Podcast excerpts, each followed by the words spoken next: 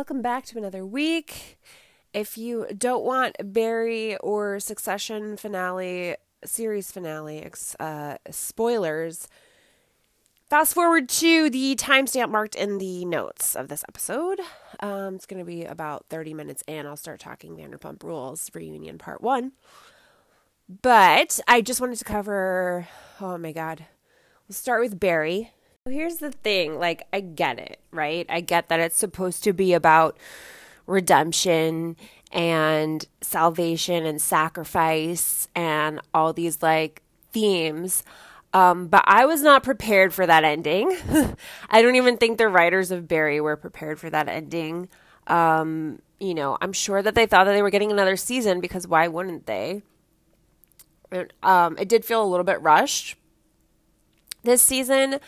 Um, you know, that being said, I mean, obviously it was done beautifully. It was done like perfectly given the given the circumstances, given the allowance of episodes and time that they were given to tell the story.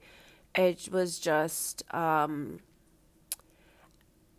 it's been a while since I've seen a show where I truly couldn't predict the next the next thing at all.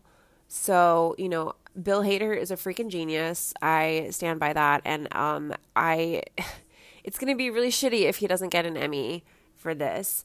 Um, it was it was overshadowed by Succession a little bit. You know, I don't know what HBO was thinking airing these shows at the exact same time. Like, I'm glad that they did, but I feel I don't know. Like yeah, the the show Barry like it pokes fun at the industry, um, and maybe that's why you know maybe it's not taken as seriously by the um, by the industry. It's not taken as seriously by the streaming services that it's put on. That we you know know you know they're doing shady shit, and it's not taken seriously by you know the awards ceremonies. Um, and that's just yeah i don't know but it's a great show. Like if you haven't watched it uh watch it. If you started and stopped i suggest like starting again. It's intense. It's not like an easy watch but oh my god it was so so good. Um the way that he like talked about how you know at the end the way he, you know, he's going in to save his son and his wife, and he's like, you know, he prays to God. He's like, tonight I'm going to die. Um, I'm going to, please let me, you know, please let my death be a sacrifice so that my son can give it, live a good life. And then he doesn't die like right then. Like he gets like Fuchs gives him his son back and then like runs off and then you see the three of them in the bed and um and then it isn't until the next morning really when Sally goes off with John and he like he goes in search of them at Cousineau's house. Like that's when, you know, oh my god. And, you know, there's this really intense scene with Henry Winkler in the in the bedroom and he's got the gun and it's like he's just read all this stuff about how his like his son, you know, his son believes that he killed Janice Moss, and that's like the kicker. Like his son believes that you know the house that he bought him was you know with with uh, with hush money from Barry, and so um, that's why he shot him, even though we know that he shot him on accident. And he goes into the um, yeah, he gets his gun and it's like, is he gonna kill himself or is he gonna kill Barry? And he hears Barry's voice out there you hear a gunshot, and at first you think, oh my God, Gene Cousineau has killed himself. And then you realize that he's shot Barry. And then he shoots him again. And he's just standing there, and then he's just like, oh, oh my God. And his friend was gonna, I forget his name, his friend was gonna leave him. And, um, you know, oh my God, it was just so good. It was like, and he was gonna turn himself in. He was gonna turn himself in. He was gonna say, call the cops. I'm going to turn myself in. Uh, and then, of course, um, the friend is calling the cops for a different reason. And, you know, and then it jumps forward a little bit and we see the movie being made about Barry's life. And, um, wow. Um, and yeah, so his son, you know, it was a sacrifice. So his son, you know, and there's themes in there about like God and praying to God and you know is God listening? And because God ultimately saves Barry's son from you know he could have had a very different life if his father was in prison you know um for all these murders and all this stuff. Um you know he was prepared to come clean to save Cousineau um you know, and to save himself, obviously, like to redeem himself, but to also like, you know, he was ready to like atone for that sin if that's, you know, what he needed to do, especially since he, you know, realized he's lost Sally and his son now. Um, he doesn't know where they are, and even if he does find them, like imagine that like custody battle, how's that going to go? So he's like, okay, I'll turn myself in. And then that's the moment where Cousineau kills him, and then and that's Cousineau's fate now is to spend the rest of his life in prison. Like that seals the deal. Like that makes the story make even more sense about how Barry was his like little minion supposedly. Um, and it's just crazy because really that person was Fuchs, and Fuchs gets off, as far as we know, like he gets off clean. You know, he's out hiding in the hills somewhere with his men. And so now Gene has this you know, he, by killing Barry, has really sealed the deal of his fate. You know, he's going to spend the rest of his life in prison. Um, and so this movie comes out, the retelling, The Mask Collector, it's called. And, you know, Sally doesn't want John to watch it, presumably because it's not the correct story. But, you know, what is she going to do? It's out there. He's going to watch it. What is she going to do? Like, say, actually, you know, that's not the real story. It's this. And, you know, um, who's he going to believe? I mean, if she were to do that, that would be an interesting thing. I mean, she's in theater, she understands the power of uh, film. So, yeah, wow. It was just so good. And the whole scene with, um, you know, it was just so good. Like, you know, w- how would John's life have been different if his dad was in prison for all these murders versus his dad's like essentially this military hero, this um, war hero, this hero hero, um, who um, died, you know, trying to redeem himself, basically.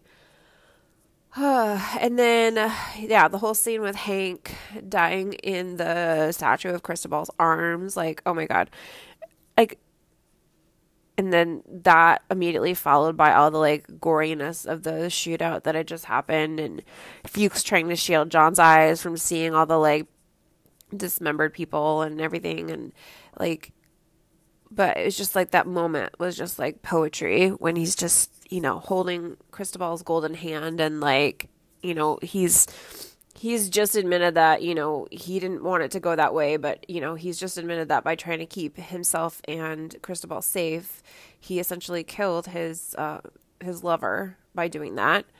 And he hadn't really probably admitted that to himself even yet. He breaks down crying and then he gets you know he calls the deal off and then he immediately is like he like accepts his fate and now he's going to go meet Cristobal wherever he is. Just like oh my god I was not prepared. I was not prepared for, um, you know, two of my favorite, you know, characters on the show to die so suddenly. Obviously, it's the end, so it's like okay, but, and then you know, Gene Cousineau is just like such a sad.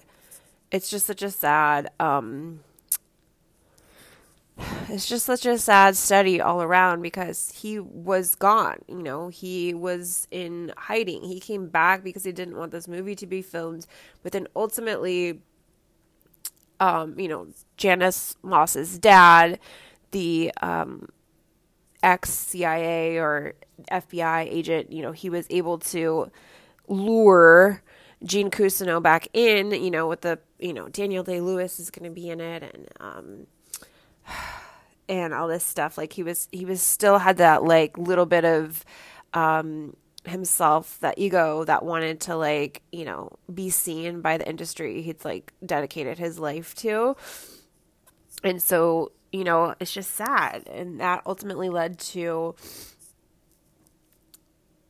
to the to the downfall of Gene Cousineau, and he could have turned it around. He could have just waited one second longer um, to you know to shoot Barry, but you know maybe he maybe that wouldn't have been good enough for him. Maybe he had to do that because he then you know it's not about him not wanting to go to prison for these crimes essentially because he doesn't ultimately like turn the gun around on himself. He has this like he hates Barry, and you know for good reason, killed his you know Janice, um, and then now he's being blamed for the murder and other murders, and um, he has this like I don't know, it's just a sad. I felt so sad for his um character. And even just the moment before that his friend is like i'm not i'm not gonna leave you you know like you're not alone. And then he's like grabbing the suitcase like he's ready to leave him all around, all around, it was like a really good, well written episode, and um, yeah, I'm I'm sad that the creators, writers, actors, and Barry didn't get to play that out a little bit more, just because it was so good. It is so good, but I'm definitely gonna do a rewatch after I have processed a little bit more about you know, because the watch Barry for like the themes, the themes of it, like they're so good and he's you know got these little moments scattered throughout like lots of them just little nods and winks and little moments of clarity and moments of humor that just make it so good. And then succession i have so many notes so many thoughts. Um the scene with the siblings in the kitchen like maybe the best scene of the whole show. Definitely maybe of the whole season. Um like just you know Kendall, you know that moment where they swim up to Kendall on the the dock, and um, you know Roman and Shiv have always had this kind of thing. Like Roman's kind of like maybe the go between. Like he will he will side with Kendall when needed to like you know because Kendall's like who he saw his dad like going with. You know if his dad like if it came down to one of the three of them, it would have been Kendall. And you know I think Roman really thought that and believed that until the end, like when he thought for a moment that it would be him before before Logan died. And you know, he was just like and then you know they they decide together to you know they just, and Shiv decides you know, well if it's not going to be me you know it like let's make it Kendall kind of thing. Um and Kendall can relax for a, a, night because he finally thinks that he's going to be the head of the company. Like this is the first time he's not trying to like orchestrate and manipulate and trying to um, capitulate everybody to like do what he wants. He's like, okay, this is going to happen. You know, we got this, and my siblings are behind me for like the first time, and I'm going to just, you know, I'm gonna just relax and you know they're making me the meal fit for a king. And oh my god when Roman licked the cheese like um Kieran Culkin is the star of this show and you cannot tell me otherwise. Like I you know he's just great. Um you know Sarah Snook's obviously right up there with him. But um and then you know Jeremy Strong is just yeah. I mean he plays Kendall perfectly. Um but yeah I was wondering like the end you know, Tom, I kind of, you know, I kind of didn't see it coming. So I was, you know, I was like, I was all right with it. You know, Tom is obviously who Matsson was going to choose because he will suck up to anyone. Like Shiv said, he will suck the biggest dick in the room. And I think when she said that, like, she was like, you know, that clicked something in his mind of like, I mean, it definitely did. When she said that, it clicked something in his mind like, oh, that's who I need to pick then because he will suck the biggest dick in the room. And I just want to be the biggest dick in the room. And, you know, he straight up says to Tom, like, you're not going to have any say. Like, you're going to, you're going to be the CEO, but I'm, you know, I'm running everything and you just have to go along with it. And Tom's like, perfect. Cause I don't have any ideas. I just want to like be, I just want to follow the power and be where the power is. And that's great for me. And, you know, he has this like, oh, it's a great scene when Matsson and him are talking and you know, Matsson's talking about how he wants to fuck Shiv and it's not going to be good for them working together because he wants to fuck her so badly. And, you know, you see the like, you see the rage and the glimmer in Tom's eye and it's like, is he going to say something or is he not? And he just like nods and he's like, yeah, yeah. Like, that's kind of what a CEO needs to be like imagine you know totally different scenario obviously but imagine roman in that position like say maybe he, say he Matsson saying he wants to fuck Gerri and imagine roman in that position like he's so emotional. I mean we saw him um his first day had any kind of power like just completely like going off the rails like with his emotions, just like emotionally firing people, yelling at people, making irrational decisions. Like it couldn't have been Roman. He's too emotional. And then Kendall's obviously also very emotional, but in a different way. And, you know, all three of them, you know, um, have a tongue where like it just, you know, on one hand, it's like, yeah, it would have been great for the company to stay in the family. And in a way, it does through Shiv. I mean, her and Tom are going to have this baby together no matter what. She's decided to keep it, whether they end up working out or not. Um, like the chilling scene in the limo where like their hands are like barely touching. And I saw Evan Ross Katz, um, esteemed journalist, um, you know, talking about how Matthew Macfadyen has amazing handwork between um, Pride and Prejudice, the like hand clenching, and then in this show, like the handwork and uh it's it's a really good scene because you know Shiv is just like, you know, he's like, I'm gonna have a limo out, and you see her be like, no, no, you know, like in front of other people. But then she's there in the limo, and like she knows she's like accepted her fate. She's chosen her choice. Um, you know, she, I think she, you know, obviously when she thought it was going to be her, she was still asking Tom. She's like, "Do you want a real relationship?" Like I think she really does want that with him, but you know, that just kind of sealed it when she found out it was going to be Tom. Obviously, she had the like angry initial reaction, but then she's like, "Okay, maybe I can make this work to my benefit also. Like maybe maybe this can, you know, maybe we can make this work um, in a way that works for both of us. And that's kind of what she always needed from Tom. You know, she hates it at first. She's so mad. Um, we see her be so mad that she wants to like screw him by, you know, she's saying she's to vote for Kendall and, um, or she's to vote no for Kendall and, um, you know, no to the merger. And she, she's angry enough to, but once she calms down, she's like, okay, like, this is kind of what she needed from Tom. She wanted like she didn't want somebody that she would just say like, you know, he was following around her for the power in the beginning. And she didn't like that. Like the thing that Matsson liked about Tom is the thing that she turned her off about him, about the like sucking up to everyone, including her. Like she needed to him to you know, whether it's, you know, now he has some power of his own and, and he doesn't, you know, need her for anything really. I mean, um, in his eyes, um, you know, except if he wants her. And, you know, that's what kind of what she needed from him.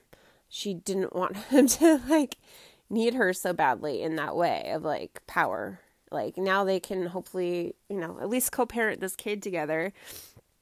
Uh, I can't believe the show's ending like on this. But um, yeah, as far as endings go, great, great, great greatly done. And I was thinking about like the decision to not take Hugo and the other guy was it Frank? Frank is his name.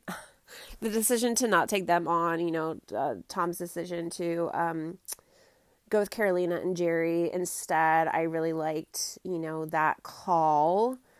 Um, you know, but I was thinking like why? You know, why do that? And maybe it's to kind of like signal that this isn't going to be like the the boys company you know like it's his like you know okay Matsson's doing his thing over there whatever but like as far as ATN goes I'm not gonna like I'm not gonna um you know I'm not gonna completely you know I'm not gonna re I'm not gonna follow in all of Logan's footsteps as far as this goes like we're taking Gerri we're taking Karolina because they're good at their jobs and um Karolina didn't want uh Hugo to come so you know he said they're gone and, you know, he kept his promise to Greg in the beginning. He said, Greg, you know, come with him. And they're the disgusting brothers together. And, you know, he gives Greg a hard time, but ultimately brings him on. And, um, yeah. And then, you know, I like that Roman seemed happy in the end. He seemed kind of happy to be free of all of it. He, you know, revealed his truth, uh, you know, his feeling, you know,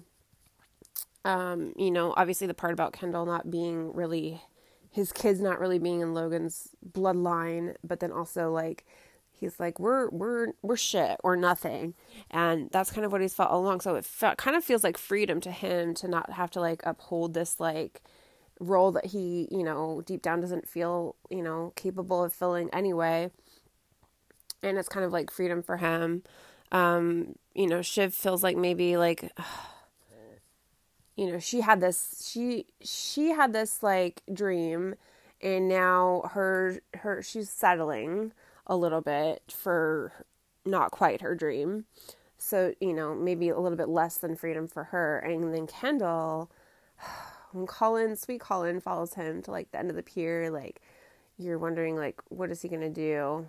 Um honestly, I don't think Kendall would actually like kill himself. I mean, he just won 10 million dollars in the merger, so like I don't see that really happening. It's more of just like he wants he he did like threaten that and that he's like if I don't get this, you know, I'm to I don't know what's to become of me. I was living for this and and uh, you know what's going to become of me now I, I can't you know do anything else really. I have no other skills like this is it. And i think he's thinking about his ego he's thinking about his family he's thinking about you know custody of his children he's thinking about power he's thinking about his dad obviously um, but i don't think he's really gonna he's kind of too much of a i mean I don't see him actually doing it. So, but I liked that Colin followed him out to make sure that he didn't do anything to harm himself, you know? Um, and we get that like ending shot of him on the pier, and it was just great. It was perfect as far as show endings go. Love that they kept Gerri on. And, you know, Roman, we see Roman order her drink kind of as a little nod to her at the end there. Really well done show. I think if it had gone on any longer, it kind of would have been like it would have doled itself out. I think it was a perfectly done show. I really do. Sandoval, before we dive in, is there anything you want to say to Ariana or the group at large? Uh, I just uh, want to thank everybody for being. Pull yourself together, man. This isn't a fucking You're not a Oscar. victim. You're not at the Not Oscar. at not a You're victim. Not at the The sad Awards. sack not act a is victim. I'm fucking not a bullshit. victim. You're I'm not a victim, fucking guys. bullshit. Knock it off. Right. Okay, well, let him speak. Um, yeah. I wanna say- James, stop James, here's the deal. Be We're a never man, mate. get- Be a man. Pull yourself together. Fucking cro- crocodile tears, pussy. Tom, I just want to say that I appreciate everybody for being there for Ariana. No matter what was going on in our relationship, she didn't deserve it. Nobody deserves to have that happen. Nothing happened. You did it. I'm sorry for doing the one thing I said I wouldn't do, and I did it in the worst way possible. I love you and I apologize. Mm. Nah. That didn't hit for me. I didn't even listen. Ariana, what have the conversations been like between you and Tom? He is a victim, blame me 100% of the way. So I don't believe anything that just came out of his mouth. I think he's fucking full of shit. And he can fuck off. Sandoval, you are still living in the house that you and Ariana own together. On and off, yeah. How has that been for you, Ariana? It's been not great. We have liaisons and go betweens and people to let me know, which, by the way, in the beginning, he refused to let anyone know when he would be coming and going, and he would come and go unannounced, which was very traumati- re traumatizing for me. And then come in and yell at everybody who was there to support me. Um, and finally, now he has agreed to at least let his assistant know when and where he will be so that I can try to avoid him at all costs. Lala, I know when you and Randall broke up, you got out of the house pretty quickly. Do you think it's healthy for these two to be sharing the home? No. Sandoval is Randall. Give it 10 years, he is Randall Emmett. It's absolutely terrifying. I couldn't get Randall to stay home. And then when shit hit the fan, I couldn't get him the fuck out of the house. There you go. That is a fucking narcissist. Everyone needs to be warned about this person. Like, this is a dangerous human being. Lala, that's actually a ridiculous stance to start saying Sandoval's a dangerous person. I didn't ask for anyone else's opinion. Well, you have my opinion. Well, that's great. I reject it.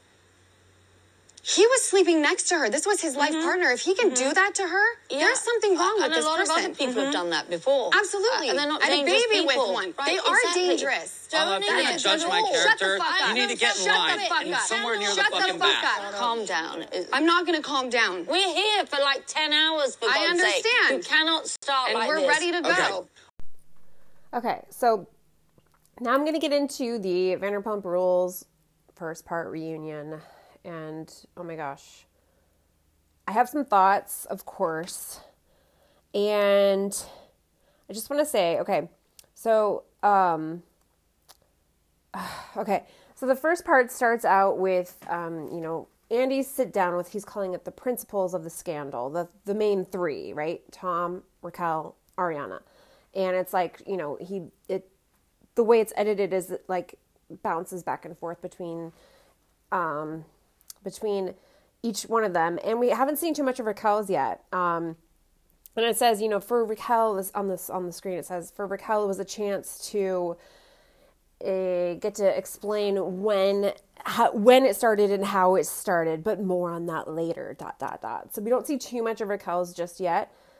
Um, you know, we just see him ask her how she's feeling going into the reunion, and she's like, "I'm hoping for the best, but expecting the worst." And um, and then you know, it's a lot of questions that we see um, right off the bat to Tom and Ariana. So, like, what they're going to do is they're going to thread this these one on ones throughout the the three parts of the of the reunion, um, uncensored versions next day on Peacock. Um, but so Tom was I heard that Tom was not able to coach Rachel before the one on ones, only before the reunion.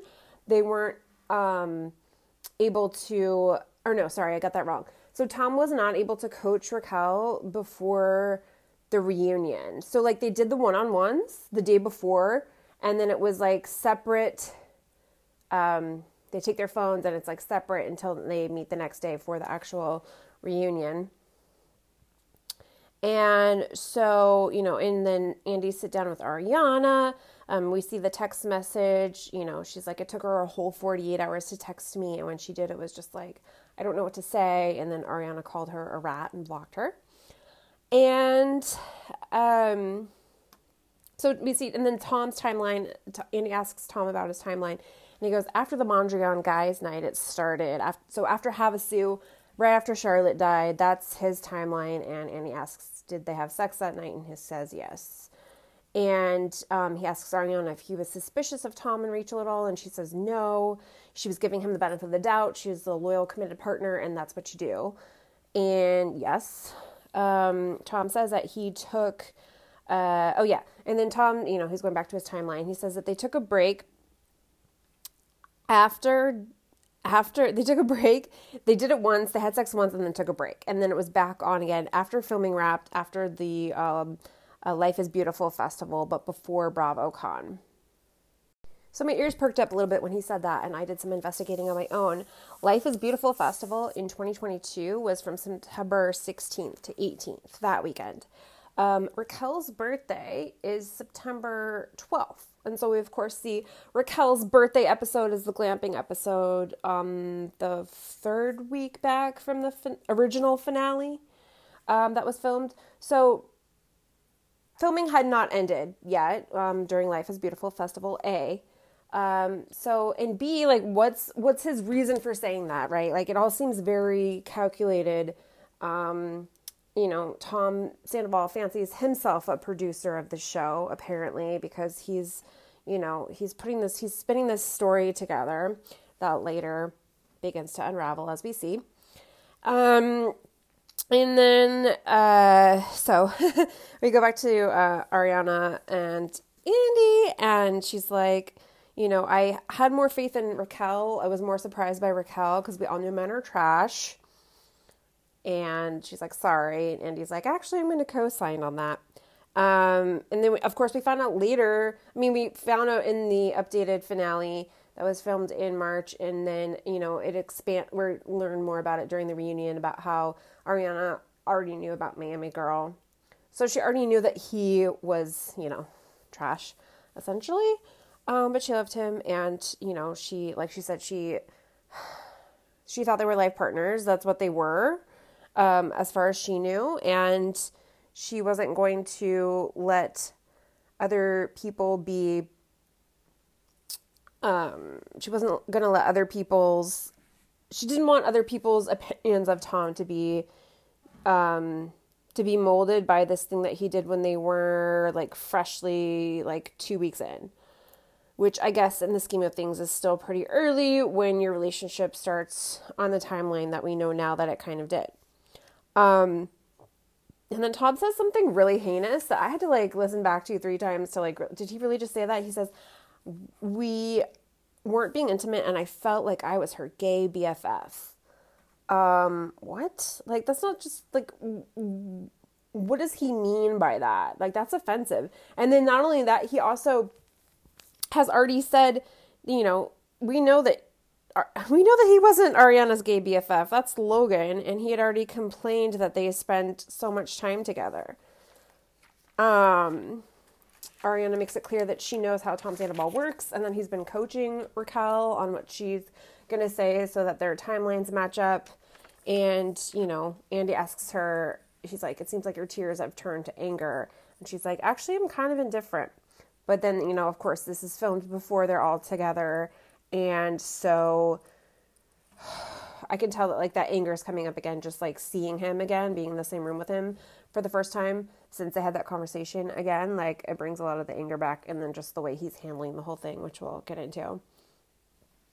Um, we see the backstory of this that shady um, Instagram story that Andy did. You know, he does the little like previews on Instagram stories, and he shows the one that um, you know where he asks Tom Schwartz, he's like, "Were you silent or were you silenced?"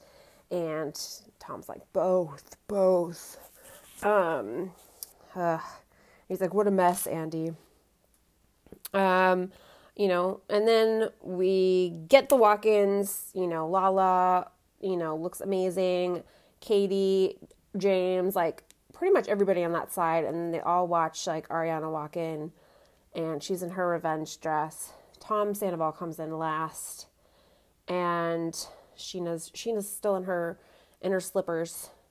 Um, bless her. She's like, I, will, you know, they're bringing my shoes, but I know that they're not going to film my feet right now, so let's get this started. She's ready to go, and nobody brings it more, at least in this first part, than Lala. You know, James is reactive too, and he's got some really funny things, but Lala, definitely like the star, at least of part one. Um, but yeah, Ariana looks fire and they all compliment her on it. And yeah, everyone on that side, I'm just loving the looks. Um, Scheana looked good too, of course, but just like the other side is just like clearly the better side.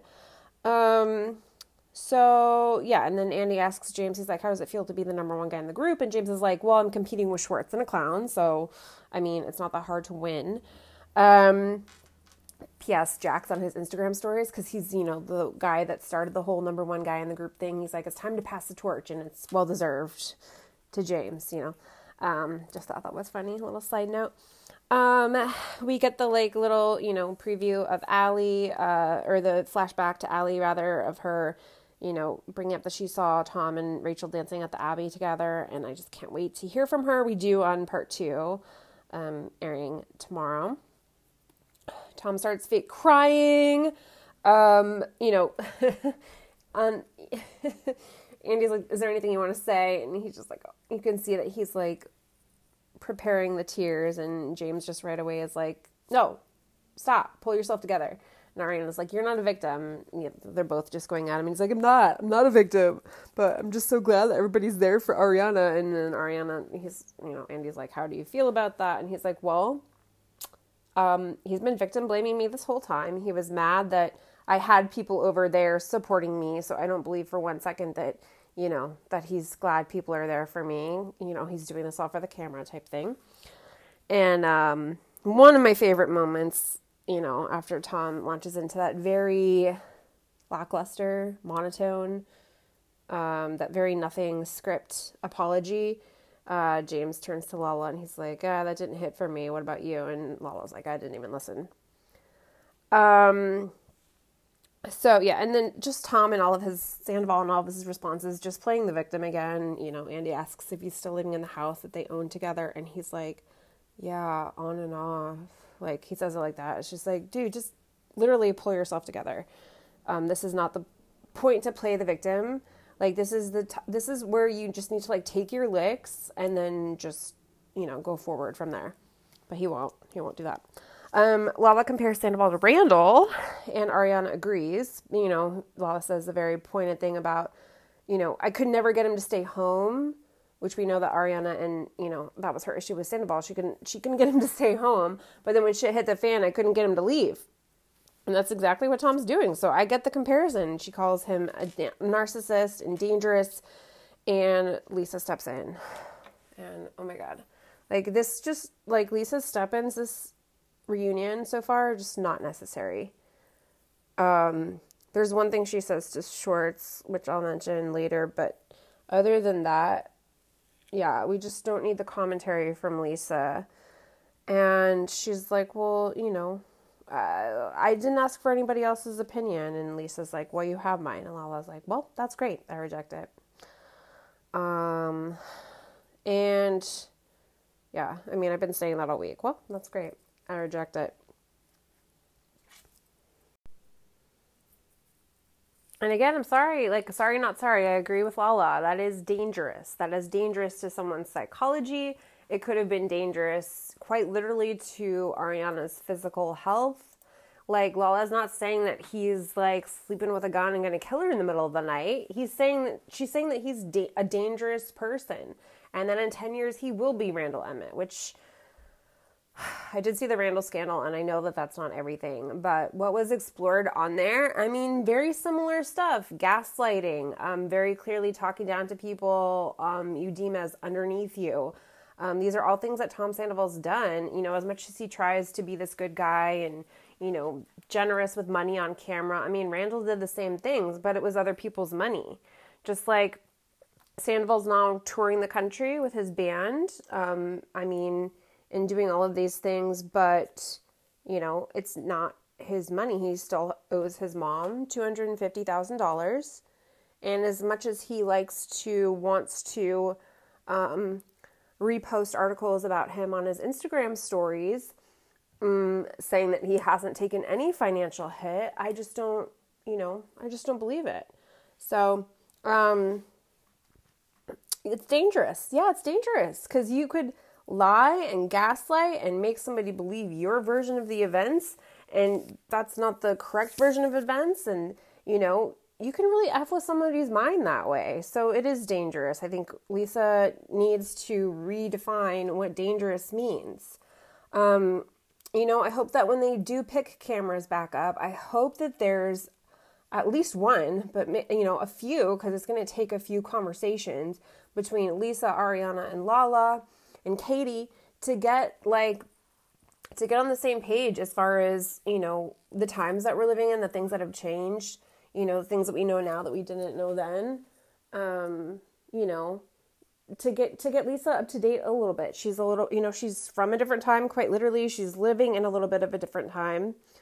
But yeah, I hope there's a conversation with the women about like, you know, what signs to look out for because yes we understand lisa that you and ken have a great relationship and you got lucky is a big part of it but not everybody is so lucky um, you know, Lala's been through a lot, and uh, Katie has, and Ariana has as, have as well. You know, you know, I'm not even gonna try to be on the level that she was, um, but you know who recapped this reunion part one episode beautifully is Sarah Golly, Dame Golly on Instagram. Her podcast is called Andy's Girls, where she, you know, obviously covers Bravo stuff. And um, yeah, she just recapped it beautifully. You know, um, Lala definitely like you know you can tell that she's triggered by the stuff that's Randall. You know that Andy reminds us is still very fresh. You know, obviously we're coming off the heels of the Scandoval situation being brought to light, but we forget that Katie and Schwartz recently divorced. We forget that Lala and Randall's um, engagement recently fell apart for very dark reasons, and um, you know, yes, we have Scheana and Brock getting married this season, but a lot of a lot of what happened this season is, you know, a lot of breakups. And again, if we're looking forward to when these women are filming again, I these people, sorry. When we're looking forward to when these people are filming again, I really hope we're not waiting too long because I want to see single Lala, Ariana, and and um, Katie together. I want to see that. Um, you know, Lala is very adamant that she's not dating right now, not looking right now, just, you know, hooking up because a, cause a girl's got needs, but she's not, you know, looking for a baby daddy or anything like that. She's super traumatized by the thing that happened with Randall. And, but, you know, and we know that Katie's dating. We know that Ariana's, you know, um, seeing someone now. So, you know, I would, I would love to see that. And I hope that's something that we can get on camera before these women get in serious relationships again. Um, you know, we've never really seen, we haven't seen Ariana single. We haven't seen Katie single. And, you know, I just, you know, would like to see them single together. Um, and they have really been, you know, um, they have really been traumatized by these men. So that's something to, to, you know, consider as well. Um, yeah, the fake crying got me. I just was like, that's like so very clearly like, and then two seconds later he was fine. James is like, what are you doing? And he's fine. Um, and then yeah, Andy and his line of questioning is just um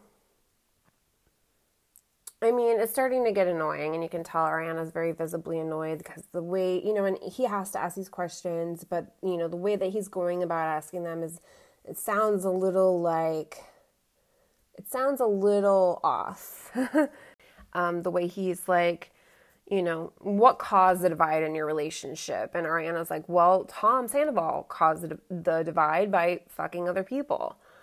Um, you know, it's to put it simply that, you know, that's what it was. And, you know, then Andy's like, well, you know, what about, you know, earlier before we found out about, and she's like, well, yes, I didn't know about him fucking people behind my back at this point, but he was still fucking people behind my back. And that's what was causing all of the tension, all of him, that was what was driving him going around to Schwartz and their other friends trying to, you know, and producers trying to create this narrative that, you know, that they weren't in a happy relationship. That's why when it cut to him talking to producers about how, oh man, I just feel bad, like everybody else shows their relationship, but we're having issues, like that wasn't the flex that he thought it was. It's like he's going around, you know, basically airing out their dirty laundry. You know, he's like, we weren't having the communication that we normally do. Or what did he say? He said that um,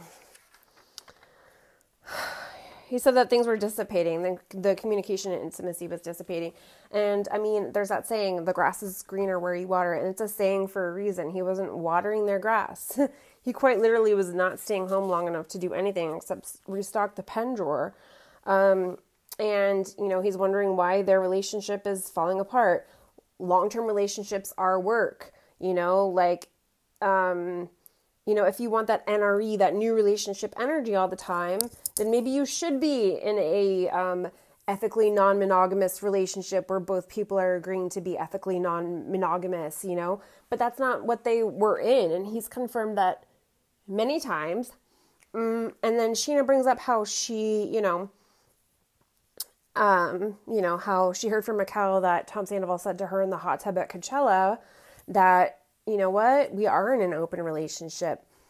And then when it gets back to him, he denies it. So it's like they he knew that they weren't in an open relationship. Ariana knew that they weren't in an open relationship. But maybe, you know, like all of this aside, because they weren't, so it's not relevant, but like in the future, maybe that's what he needs. And, you know, again, I'll get to that later. Okay. Um, but yeah, and then Schwartz is just being a bobblehead. Um, Rachel, Rachel looks very surprised. You know, they cut to her in the trailer, and you know when um, Andy asks if anyone else sensed problems in the relationship, Schwartz says yes.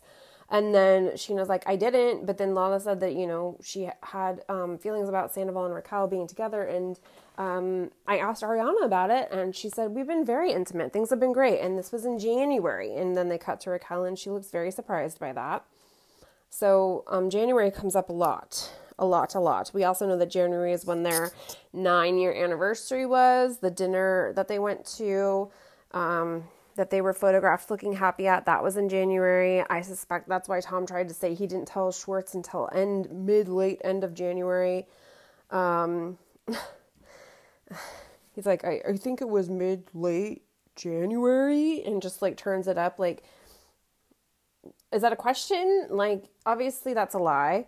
But anyway, um, Ariana says that, uh, you know, and, you know, Lisa's like, I think Ariana's a little more important. And, and well, Ariana's like, well, you know, they were bro- they were like brothers. James and Tom Sandoval were like brothers. So he's, you know, his feelings are valid. And then Tom Sandoval's like, we were like brothers? We were like brothers? You called me that. We weren't like brothers. He just wants to like rewrite history and bring up the cast's history. And James has to remind him, hey, I was 21 then, okay? You're 42. That's double 21. Like, you cannot t- condemn me for something I did years ago when I was 21 when you're doing the same shit now. That just doesn't add up. Um, you know, he calls, of course, he calls Sandoval the worm with the mustache, classic. And then, you know, Tom Sandoval comes for James's hair. Tom Sandoval is not bothered by his question, his character being questioned. He's not bothered by the fact that he, you know, he very plainly says, "I don't think it was appropriate, but I was doing it," as in fucking Ari- uh, Ariana's best friend um, for at least seven months, if not more. I think it was more, and you know, at least he was thinking about it for more. But he was actually doing it for you know seven, at least seven months that we know of, and you know, so this is a guy that doesn't care about any of that being called into question. But don't you call him a worm with a mustache? Don't you talk about his white nail polish? Don't you talk about his his hair? You know, nobody even talked about his hair. He just called him a worm with a mustache, and he started talking about how James Kennedy, you call yourself an artist? You've had the same haircut. And James is like, yeah, and I look great. So what is your point? um yeah, he's just so superficial. Like, like it's yeah, it's crazy. So and then Andy's getting ready to ask. Well, he does ask um, Tom Sandoval. So why, why when the affair started, whenever you're saying that it started and it wasn't just a one night stand anymore, why didn't you come clean to Ariana about it? And James, you know, gets triggered again and says something and um, I was living for it. Um, some people I was watching with were annoyed, but I was living for it. Um, and then, you know, uh, cuts to Rachel back in the trailer. She's like, wait, I actually want to hear Tom's response to this because you know that she was also asking him why he's not coming clean to Ariana about it. Um, oh, I forget where it was. Oh, yeah. Um, Ariana on call her daddy with Alex Cooper. She mentioned that she had come across a text that wait, was it her? God, I can't remember where I heard this or saw this, but there was at some point a text that was found on Tom Sandoval's phone by someone from Rachel, you know, um, you know, back in like September, October, something like that, where she was like, you know, I know that you can do this, you got this, you know, you just need to tell her. I know it's to be hard, but I'll be here and you got this. So you know that she was like I broke up with James. Now you break up with Ariana. Like I'm not seeing Schwartz anymore. So now, like you know, I don't know, but um, I'm not seeing anybody else. So like I'm waiting for you to break up with Ariana. But for Tom Sandoval, it wasn't so easy to just. I know. I know why. Um, it's just everything everybody's been saying. Ariana made him look good. She was constantly defending him. Where is he at? Well, look at his life now that he doesn't have Ariana defending him not so great, not so hot. We see right through it now. You know, um, she, you know, they own the home together. So there's that financial obligation that's like a marriage that bound them together. Um, she has so many of his secrets he doesn't want coming out, didn't want coming out. I mean, now they're all coming out. No reason why they shouldn't. Um, but you know, he had reasons in his mind of like not to why to prolong this as as as long as possible. Why to put this off as long as possible and maybe not ever even do it. Who knows? But you know that Raquel was like always asking him when he was going to do it and why he wasn't hasn't done it yet. So she wanted to hear the answer to that question. Um, in the finale that was shot in March, he tells Lisa that he was going to tell her, you know, he said that he was going to tell her before the reunion because him and Raquel would not have been able to feel like human people if they hadn't told her by then. Well, that was filmed two weeks before the reunion. I mean, they didn't change the reunion um, filming date because of all of this. Um, so when were you going to tell her? You had months and months and months, and you were going to wait till right before. Um, that's definitely something that was going to get brought up at the reunion, no matter whether you told her or she found out another way. It's something that was going to get talked about. so, you know, that just, that answer just doesn't make any sense. Um, and then Tom Schwartz, you know, he's like, it started in July and I found out late August. And, you know, Sandoval's like, late August?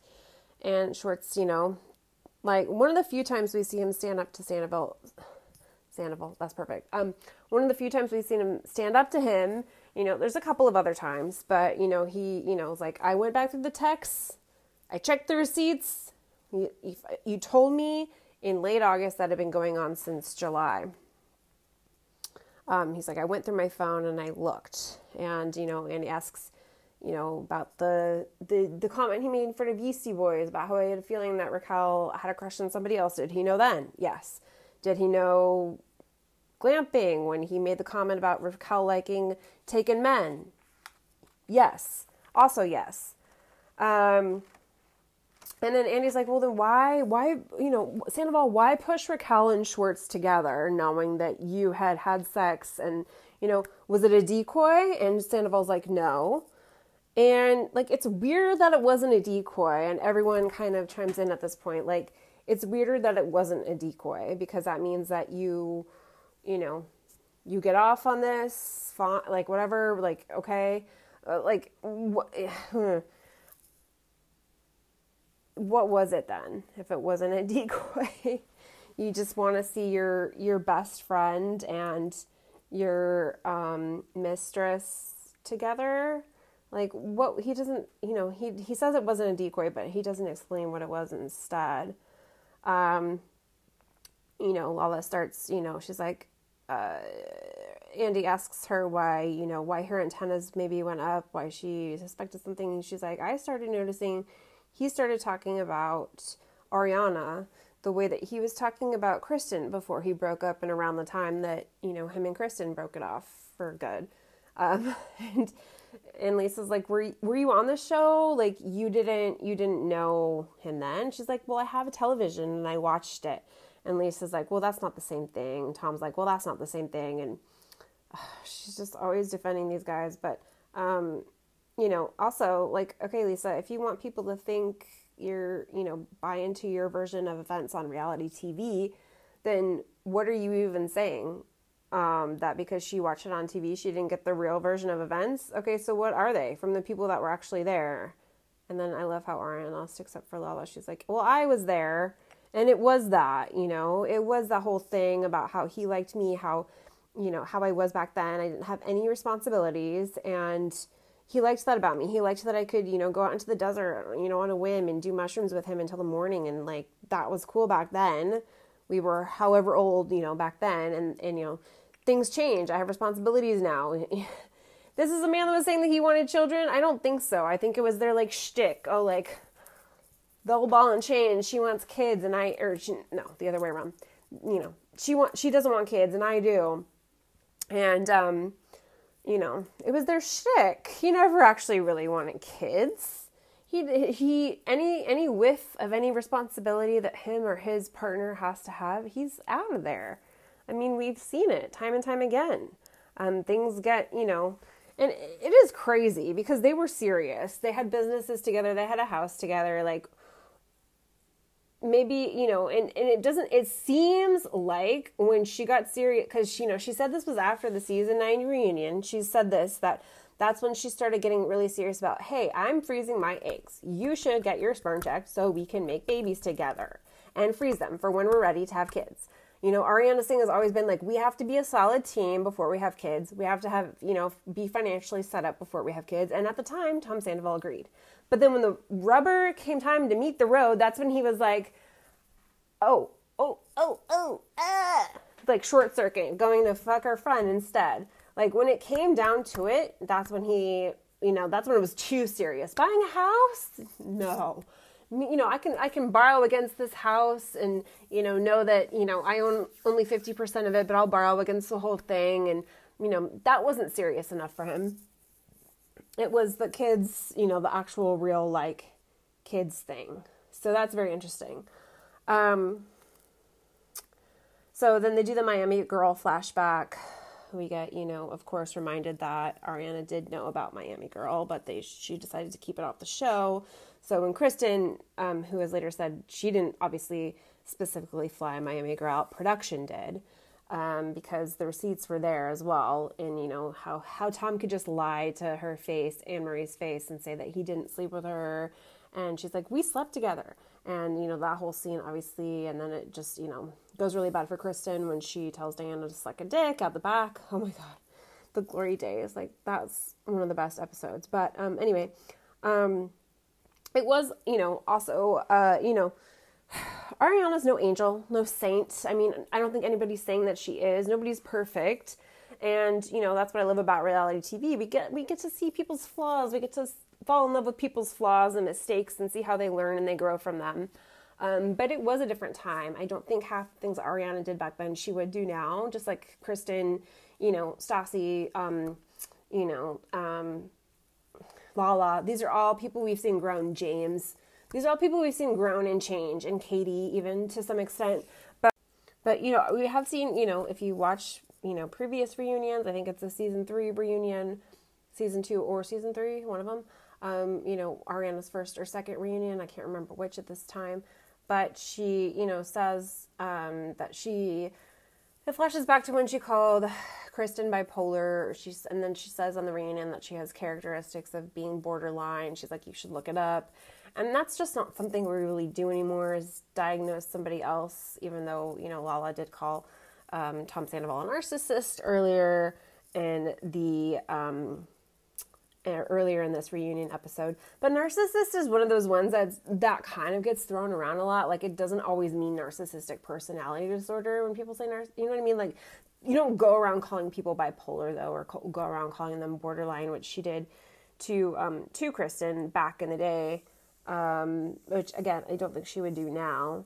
Um, I'm just saying that to say like you know, and even Stassi, you know, in one of her confessionals, it was a different time, is what I'm trying to say, and they've grown. But Stassi's like, um, you know, she called. She also called Tom Sandoval a narcissist back in the day. Said that Kristen met a lot of the criteria for borderline personality and calls herself an alcoholic. I mean, a lot of that was like, um, yeah, but. Um, you know, I also think that Ariana was, you know, she mentions this a lot. She was coached by Tom Sandoval before the reunions. He, all of that stuff about Kristen being borderline came from him 100%. And she was being coached by him, being, you know, taught by somebody who'd been on a reunion or two before her, like what to say, how to play it, you know. And she went with that at the time. Um, I did like how, you know, Andy asked her at the beginning of the reunion, this reunion, how she's feeling and she's like, you know, usually I'm really nervous before reunions, but I got really good sleep last night and I feel great. And it's because she doesn't have to worry about defending Tom. She doesn't have to worry about getting her lines right, you know, and making sure that she's saying the exact thing that he wants her to say to make them look whatever and to make Kristen look whatever. And even still in this reunion, he can't help but still go back to Kristen. And Ariana's like, we're not talking about Kristen, we're talking about us. Like, and he's just, he's so upset that it didn't go a different way. He's so upset that, you know, the audience and their friends didn't buy into this whole thing about how Ariana just like putting him down and, you know, all this stuff that he created to make it okay that he fucked her best friend. He's just so like, he, he, it didn't go the way that he wanted it to go, obviously. He wanted us to believe that Ariana is this like monster and he's just like this like helpless person that he didn't have another choice but to fuck her best friend. And Sandoval and his comparing Ariana to Kristen, he says, you know, Kristen and I weren't even that serious. And so Lala's like, well, oh, I get it. Like, so in a not serious relationship, you don't fuck the best friend. But once you're in a serious, committed relationship with your life partner, then you do fuck the best friend.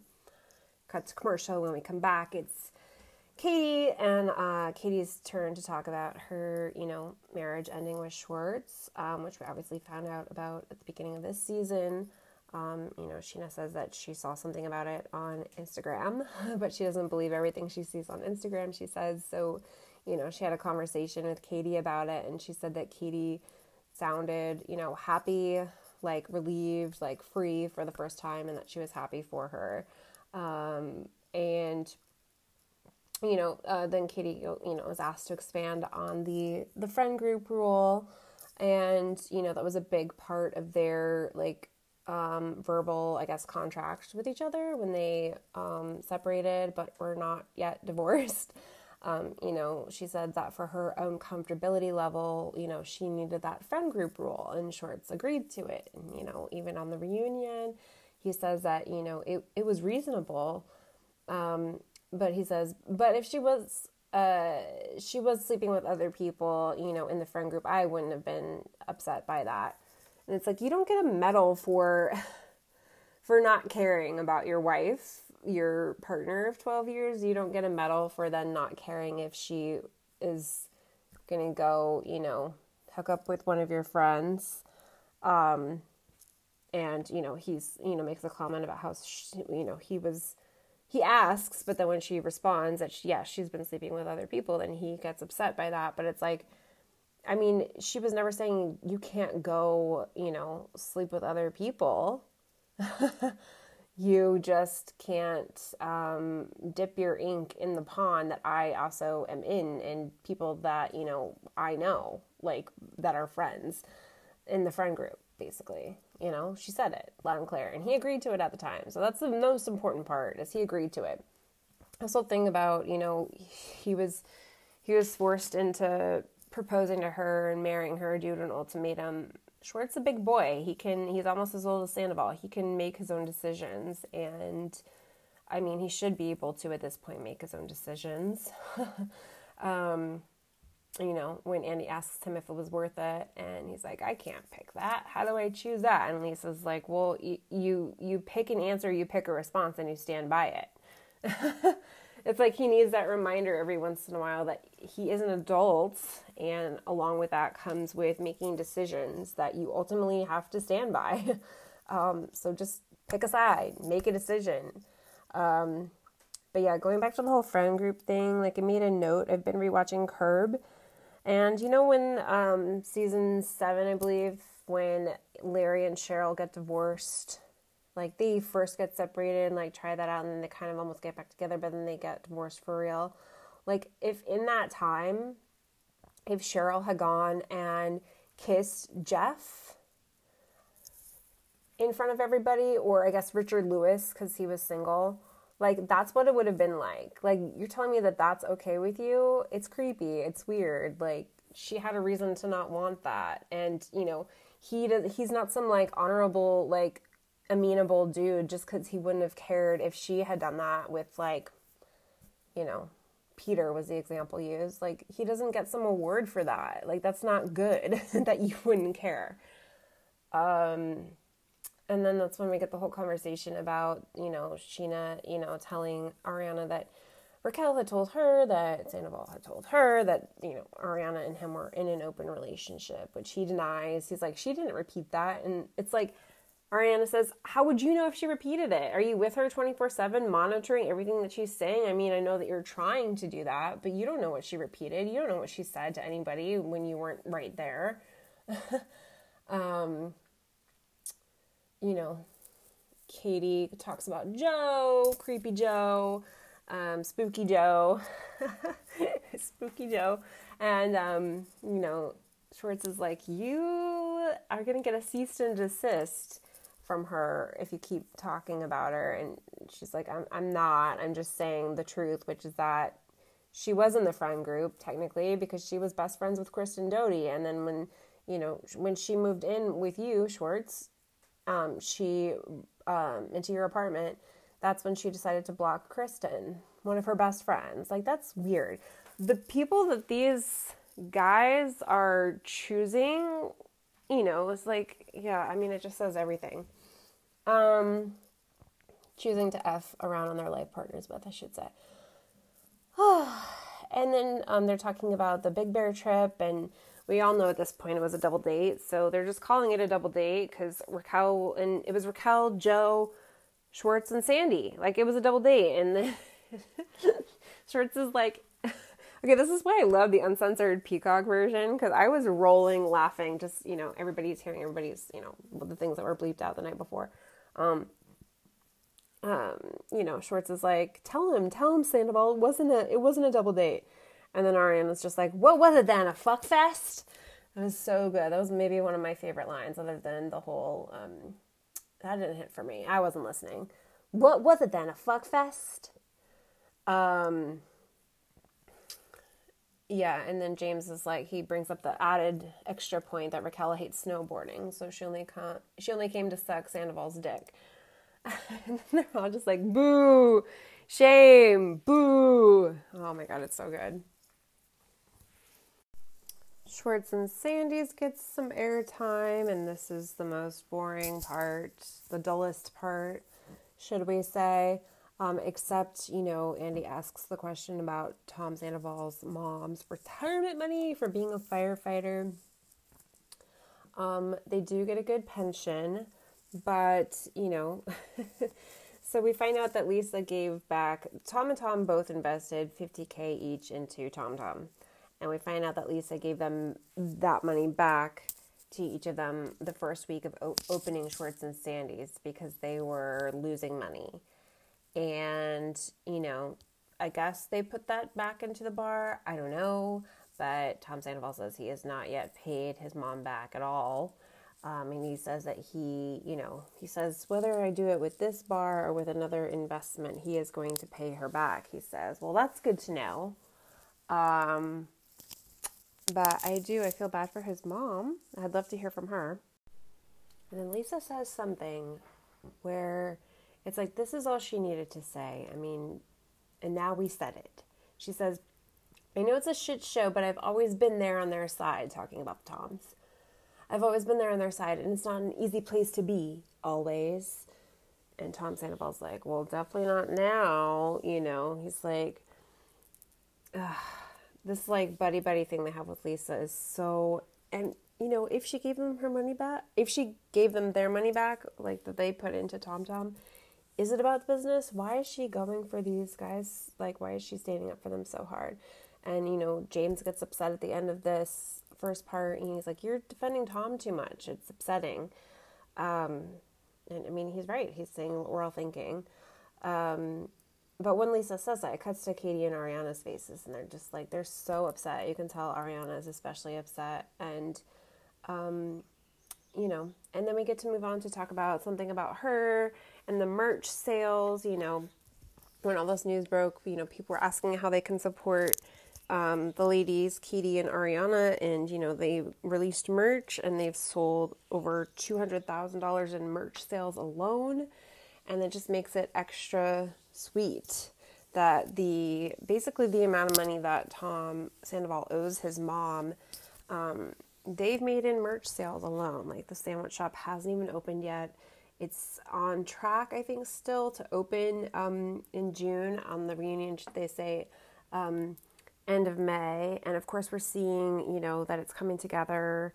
The Nancy Meyers esque um, sign out front. I mean, that's been released, so it's coming. It's coming soon, and I can't wait. But um, yeah, it just makes it that much sweeter because they did all that.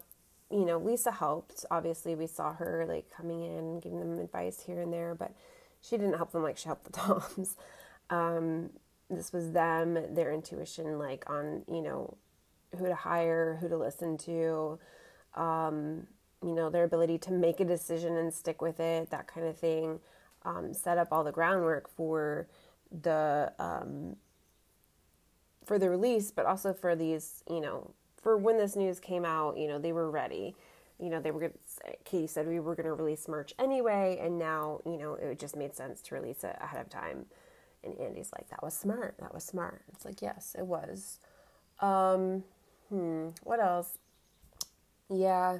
So in this moment with um, Lala and Scheana, where you know we're talking about. Oh no, I skipped over something. So yeah, Lisa wants to know where Ariana and her stand when it, you know she, if she stays in business with the with Tom. She wants to know how it's going to affect her relationship with Ariana. And Ariana's like, well, I'm not going to give you business advice, meaning like I'm not going to give Lisa Vanderpump of all people business advice. Um, but she, you know, you know, she says Lisa knows what's best for her, and you know, if she chooses to go that, we probably just won't be as close because I won't feel as comfortable confiding in you, knowing that you're still really close with Tom, and that's fair. Um, I don't think it was like a threat or an expectation. She just said, if you do this, then, I mean, if you do this, then this will happen. And Lisa does, you know, she doesn't trust a boundary as far as she can throw it. She doesn't, I guess, know what that means. Um, but they come to an understanding. So, you know, she's like, I, you know, it won't be my hangout spot. And James is like, the drinks are still free at SUR. So, you know, there's basically there's other places she can hang out and see Lisa without having to go into Tom Tom or Schwartz and Sandy's anymore.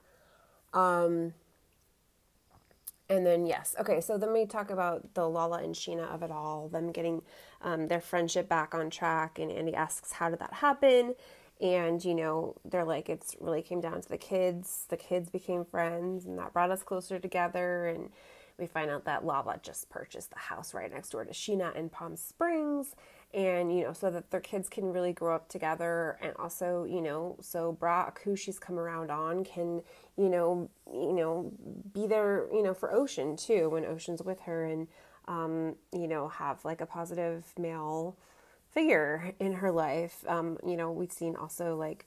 Um, Lala's brother's been coming around a lot, and obviously her mom's there a lot, so that's great that she has that support system. Um, but then Andy asks, you know, Katie if Lala and Scheana's friendship got in the way of Lala and, and Katie's friendship at all. And not only does Schwartz not prioritize or defend Katie in any way, he straight up throws her under the bus. And this is just another example of that. He's like, well, you know, Katie told me that, um, you know, that she didn't uh, think she was getting the same loyal- level of loyalty from Lala that she was giving to her. And Katie's just like, well, yeah, I wasn't gonna do anything. I wasn't gonna make a big deal out of it because I understood, you know, like they have kids the same age, and you know, it's a different situation. But XYZ, when Lala had the same, you know, she says to Lala, when you had the same issues with Scheana, I just feel like, you know, you would have been mad at me for even talking to her. Um, and then Lala brings up the great point that she had that scene on Scheana's bed in the um, in her suite in Mexico, where she's like, "Okay, you egged on this kiss between Schwartz and Raquel, so I'm not going to go to any more of your like events. I'm not even a bridesmaid, first of all. So I'm gonna go over to your, um, you know, I'm gonna go to your wedding, but I'm not gonna go to any of these extra events. Like I, you know, I just don't feel like it's right. I have to be there for Katie, and she, you know, she was. Um, so that's you know, Katie didn't make a big deal out of it. Um, you know, and that's one of the reasons why. But it's like, why, Schwartz, did you have to like chime in at that moment? um, anyway, um, you know, and then Andy asks if they had, you know, um, something about being a bridesmaid, and Lala's like, I'm so glad that she didn't, you know, that she didn't um, ask me to be a bridesmaid. And I guess the reason was because Raquel and her, like, she didn't want them both in her wedding party, so she chose Raquel, which is kind of strange. But Lala's like, I wouldn't have wanted to do anyway. I hate that shit. I'm glad you didn't ask me. Um, and, uh, yeah. So yeah, and then it ends with James kind of storming out again. Um, uh, Lala's like, you know, I want to touch on this. You know, you, you use the word bullying. We all signed up to, you know, be on this show. No one's coming after anyone's kids or parents. Like we're we're um we're having it out. We're you know we that's what we signed up to do. And I'm so glad she said that because I'm so tired of people, you know, bullying loses its meaning if you call every little conflict, um, if you call every little, like, you know, time something, um, when someone brings something up on this show, you know, that's not bullying. And so I'm glad that she said that.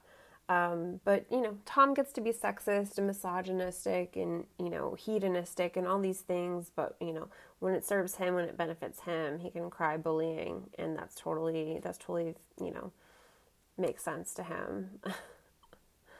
um, that's when James says, you know, Lisa, you're sticking up for Tom too much, and he leaves. Um, so yeah, um, that's the end of this. Um, and then, you know, I feel like half, you know, we get part of the previews from next part, part two. You know, we get some of Scheana, some of Raquel. So it's going to be probably like half the first half Scheana's still there. And then halfway through, we bring Raquel out. Um, bring them out, bring them out. And, you know, just like Ariana can't even look her in the eye. Um, Ariana said on that Call Her Daddy podcast, she was like, I couldn't, you know, I couldn't look either of them in the eye. Like, you know, I was responding to things that they were saying, but I could not look at them. I could not. Um, so that'll be interesting. Um, you know, we get the, you know, talking about, you know, how Raquel's mom would always hit on, she would always hit on James and, and like Peter, I think she hit on too. Like she was very inappropriate with the guys. So they touch on that. Ale comes out. Ale, Ale. Um, and then, um, yeah, and then Scheana talks about how she, you know, she defends or doesn't defend. We see her response to the comment about how she would have trusted Brock in the same bed with Raquel, and uh, um, yeah, so excited for next week and all of that. So if I sound a little lackluster this this recap this week, um, I am getting a little sick of this. You know, I am glad that there is only two more episodes of this season left. I am ready to find out what the big reveal is, the big surprise that the cast didn't know. I'm ready to move on and have a great summer and, you know, watch, you know, because I won't directly follow him, but I'll watch other people's repostings of Tom Sandoval's like Instagram stories where he's spinning out, you know, I can't believe he came for that journalist, Stephanie. You know, again, he came for an article about, um, he came for an article about his white nail polish being ruined, essentially. Um, you know, Stephanie, I want to get her name right.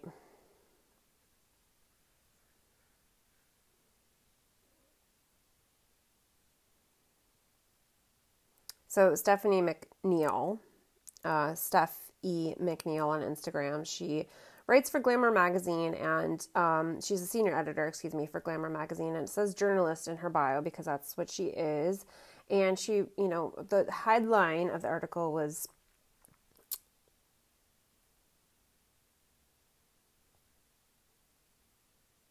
The headline of the article, which may or may not have been removed from her Instagram now, the headline of her article was Tom Sandoval has ruined white nail polish for everyone. And she goes on to talk about how white nail polish was her, you know,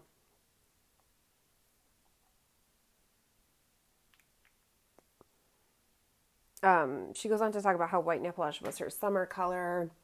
And it's a lot of girls, women's summer color for their toes or for their hands, you know and he's ruined it for us. And it was just like a funny puff piece. I mean, it wasn't that serious, but Tom Sandoval ripped it apart on his page. He you know took screenshots of the article, came directly for Stephanie, cred- uh, questioning her credibility as a journalist. He's like, I can't believe that you know journalists would you know take that oath to be you know um, fact finding and not take a side and um, just you know I mean, first of all news journalism in general has been trending that way for a while now. We know that um, writers of pieces and news anchors like have opinions, and I mean, a lot of it has swayed into that realm of entertainment. I mean, that's what the whole show, The Newsroom, was about. Like, you're not supposed to let your personal opinions dictate how you give information as a journalist. Okay, sure. But to come for this one, like, I mean, it's it's ironic that it's a woman as Sarah Galley um, on Andy's Girls, uh, her latest episode pointed out, it's you know it's it he did this on purpose. Like Glamour magazine, I don't think that was a coincidence. You know, her co-host was like, it was probably the straw that broke the camel's back, and Sarah's like, I don't think it was the straw that broke the camel's back. It seems very calculated that it was Glamour magazine of all of all the you know Vanity Fair and Rolling Stone and all of these other um, magazines that have reported on the CNN's reported on this, and he comes for Glamour magazine. Why? Because it's a magazine for women, as Sarah pointed out really eloquently on her episode. If you want to give it a listen, her recap of the um, yeah Vanderpump world, and yeah, so um, yeah, uh, he's he's sick. Um, you know. I mean, I think she I she got even more followers after that came out because people were like, "What?" so you know whatever. He's just he's spiraling and grasping for straws but loving the attention as ariana said. He's loving the attention. So there's that. I almost yeah i'm ready for it to be over and not have to give it any more thought or attention. I mean until these people come back into our lives with a new season. But you know he won't let that go. Like you know that he'll continually keep like posting about it and bringing up things you know if, if he gets a whiff that anyone's forgotten about um, his affair, he's going to bring it up again because he just he needs the fuel, as Lala says. So